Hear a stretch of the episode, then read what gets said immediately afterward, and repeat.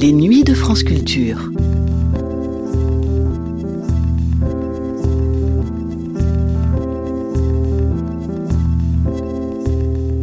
En 1978, René Girard publiait Des choses cachées depuis la fondation du monde, un livre dans lequel il exposait une relecture révolutionnaire des évangiles en confrontant au regard du psychiatre Guy Lefort et du neuropsychiatre Jean-Michel Ougourlian l'ensemble de ses travaux visant à fonder une anthropologie générale. À l'occasion de sa parution, Roland Auguet proposait une série de neuf entretiens autour de ce livre. Nous allons entendre le neuvième et dernier, dans lequel René Girard parlait de ce qu'était et de ce que pourrait être, à l'ère des superpuissances et de leurs arsenaux nucléaires, la relation du monde moderne avec la révélation, autrement dit l'Apocalypse. Les chemins de la connaissance, René Girard, des choses cachées depuis la fondation du monde, neuvième et dernière partie, diffusée le 29 décembre 1978 sur France Culture.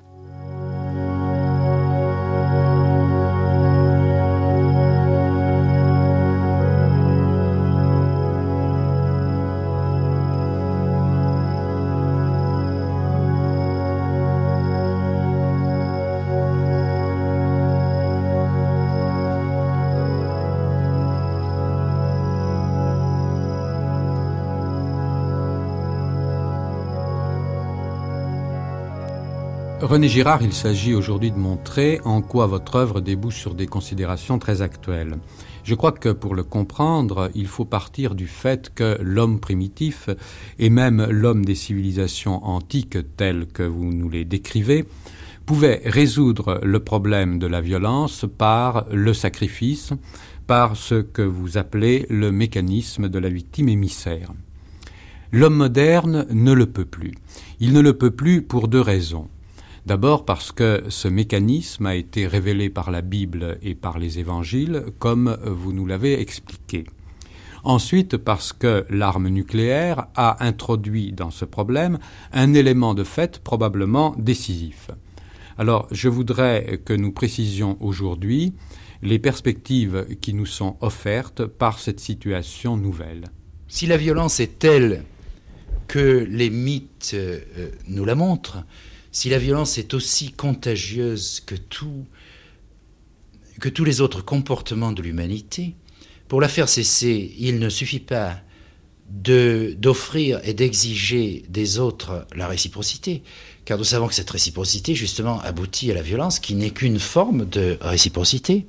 Mais pour la faire cesser, il n'y a qu'un remède, c'est ce que les évangiles appellent la règle d'or, c'est-à-dire faire aux autres non pas ce qu'ils vous font, mais ce que vous désirez qu'ils vous fassent, n'est-ce pas? Par conséquent, c'est pas du tout de l'utopie ici, mais c'est la règle minima de euh, la survie.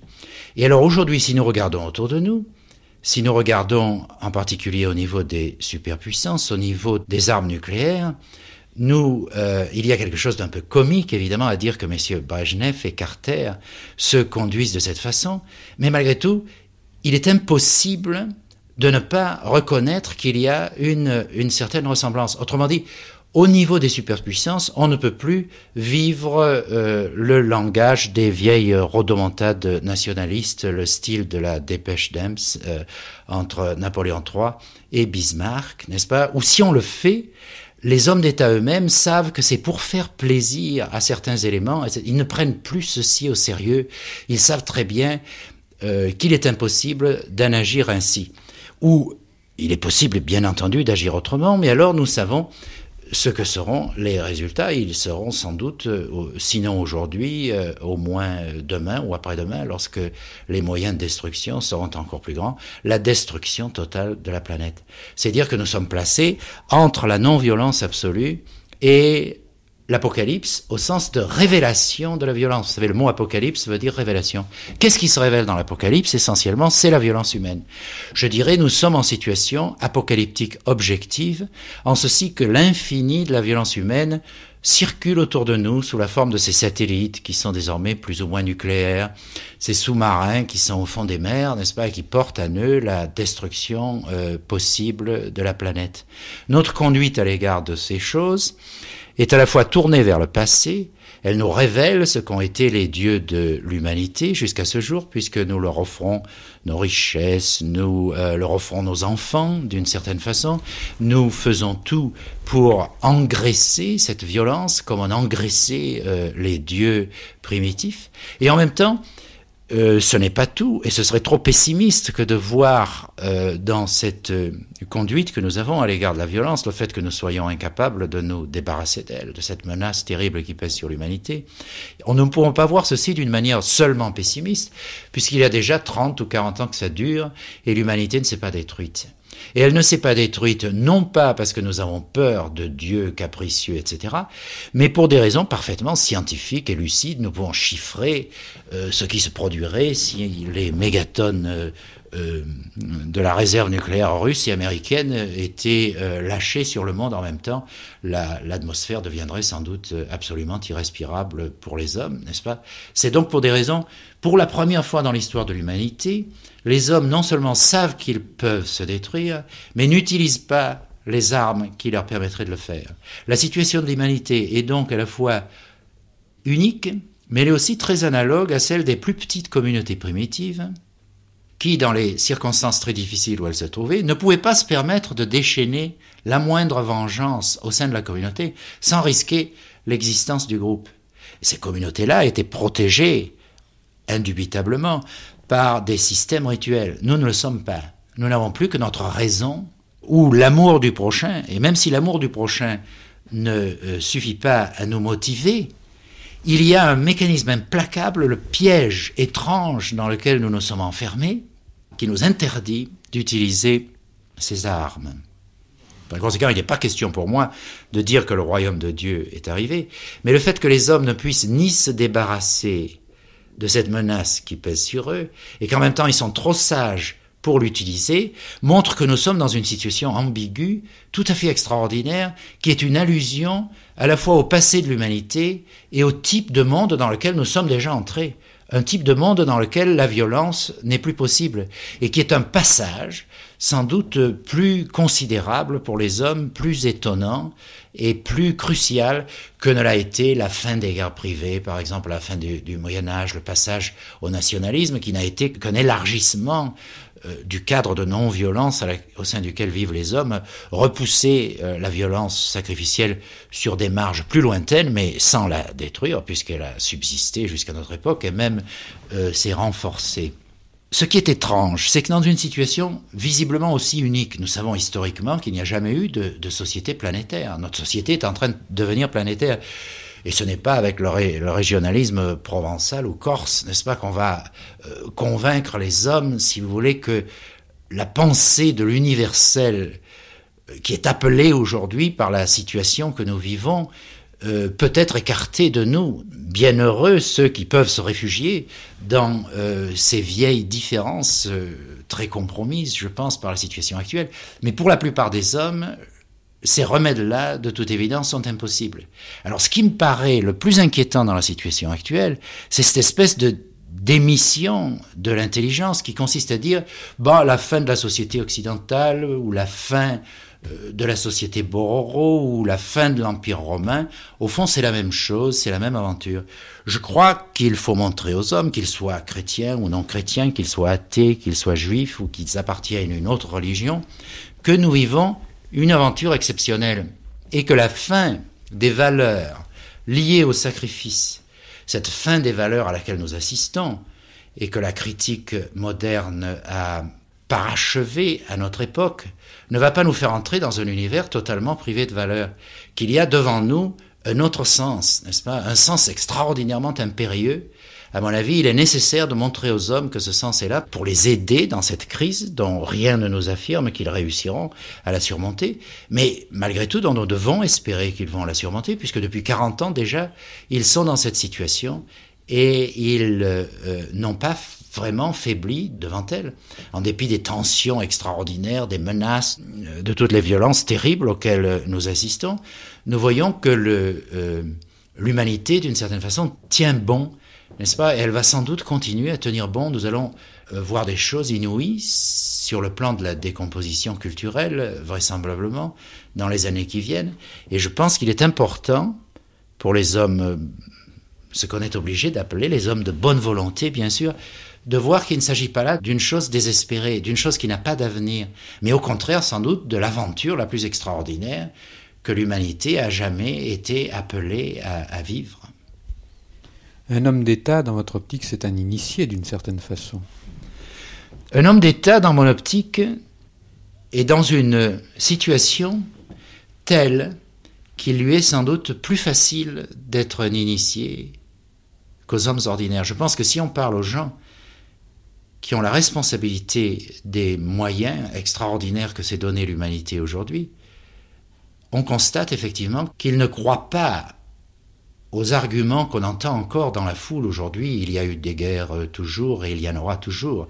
Je veux dire, je crois que euh, les responsabilités du pouvoir, ou j'espère que les responsabilités du pouvoir, la proximité de cette puissance formidable, doit apporter aux hommes une espèce de sagesse. Enfin, je, de toute façon, c'est absolument nécessaire pour que l'humanité survive aujourd'hui, et nous, nous le savons tous, n'est-ce pas?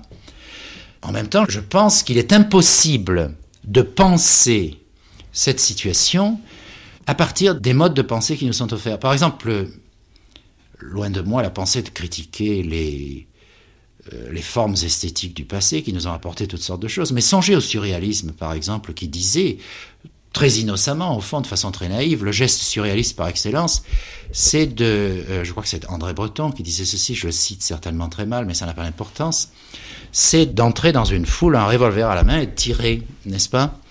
Alors, il est bien évident qu'au niveau de la bombe atomique, si nous pensons ceci, si vous êtes le dictateur absolu d'une superpuissance nucléaire, et mettons que vous soyez aux portes de la mort, parce que vous êtes sans doute très vieux, vous avez peut-être le cancer, n'est-ce pas? Il est bien évident qu'il serait plus élégant encore de faire périr l'humanité entière en la faisant sauter à coups de bombe à hydrogène. Ce serait un spectacle beaucoup plus beau qu'un simple revolver auquel nous ne pensions pas. Et si cet homme pense à partir de, des pensées qu'on nous offre aujourd'hui, s'il est livré à son instinct de mort, n'est-ce pas Qu'est-ce qui l'empêche de songer à, ce, à cet acte? Lorsque j'entends M. Brejnev parler de ses enfants et de ses petits-enfants, n'est-ce pas, je, me sens tout de suite un peu plus rassuré que s'il était un lecteur des manifestes surréalistes. Si vous voulez, je prends l'exemple du surréalisme, je ne veux certainement pas condamner M. André Breton, c'est pour marquer à quel point euh, juste avant la bombe atomique. Tenez, supposons que nous soyons en 1900. Vous voyez, les hommes étaient très fiers du progrès en 1900. Et chose étrange, ils accusaient souvent le, le, Dieu de la Bible de retarder ce progrès. Ce Dieu, pour eux, était le Dieu obscurantiste par excellence, qui empêchait les hommes de s'élancer vers toujours plus de puissance, n'est-ce pas, qui retardait cette marche.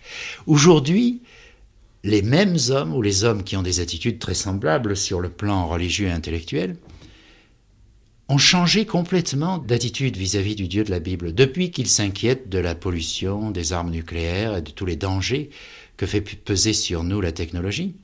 Ils ont décidé que c'est le Dieu de la Bible qui nous a lancés dans cette aventure. Ils font toujours de lui, notez-le, euh, la victime émissaire. Ils l'accusaient avant de retarder le progrès, et aujourd'hui, ils l'accusent de l'accélérer. C'est le Dieu qui euh, dit aux hommes euh, asservisser le monde, enfin dominer le monde, n'est-ce pas? Alors, euh, dans ces deux dires, d'ailleurs, il y a quelque chose de, très profond. Il y a une conscience aiguë du fait que le texte religieux occidental est beaucoup plus important pour ce que nous sommes en train de vivre que le mythe de Deep ou le mythe de Dionysos, dont les psychanalystes, psychologues et sociologues, n'est-ce pas, nous parlent sans cesse, et nous parlent sans cesse, à mon avis, pour éviter le texte biblique. La façon dont on parle du Dieu biblique aujourd'hui, et surtout la façon dont on n'en parle pas, c'est peut-être la dernière forme d'expulsion sacrificielle. Je dirais, il y a un thème sur lequel notre culture entière s'entend, est capable, c'est l'expulsion du texte biblique lui-même, qui est la chose la plus étrange peut-être de la culture actuelle. À une époque où on cherche partout les origines de nos attitudes psychologiques, sociologiques dans le passé, et en particulier dans les mythes, le texte dont on s'occupe de moins en moins, à mesure où le, euh, comment dirais-je, l'évidence de sa, euh, de sa pertinence se fait plus éclatante et d'une certaine façon plus inquiétante pour les modes de pensée qui sont à la mode, qui nous dominent, cette expulsion se, renforce. Et d'ailleurs, à mon avis, ne va pas durer. Nous allons euh, très bientôt, il va y avoir une véritable explosion biblique. Je pense. Vous voyez, on va se retourner vers ce texte. On va d'ailleurs peut-être le lire de quantité de façons, en faire toutes sortes de choses qui elles aussi sont inquiétantes, car je crois que notre époque ne peut pas ne pas pervertir d'une certaine façon tous les textes, au moment même où aussi en même temps elles, elles révèlent leur sens et euh, euh, je pense aussi que le, la vérité non sacrificielle du texte biblique et évangélique va, va s'affirmer dans les années qui viennent. Et les choses que je dis ici et qui paraissent peut-être assez étranges à beaucoup de nos auditeurs vont devenir d'une évidence de plus en plus éclatante à mesure que les menaces qui pèsent sur le monde se précisent et d'une certaine façon sont, sont quand même écartées ou si elles nous touchent plus ou moins directement, je pense que les hommes seront capables de les détourner d'eux, n'est-ce pas? Et ils les détourneront d'eux dans la mesure où ils prendront conscience d'elles. Et où le texte biblique et évangélique les aidera, d'une certaine façon, à le faire. C'est-à-dire leur permettra de retrouver l'universel dont nous ne pouvons pas nous passer. Nous ne pouvons pas aujourd'hui vivre au niveau d'une pensée régionaliste ou d'une pensée qui serait seulement la pensée scientifique de l'infiniment petit et de l'infiniment grand. Ce qu'il y a d'étrange dans notre univers, c'est qu'il n'y a plus de pensée à hauteur d'homme, véritablement, qui nous permette, qui nous aide à vivre dans l'épreuve euh, extraordinaire que vit l'humanité.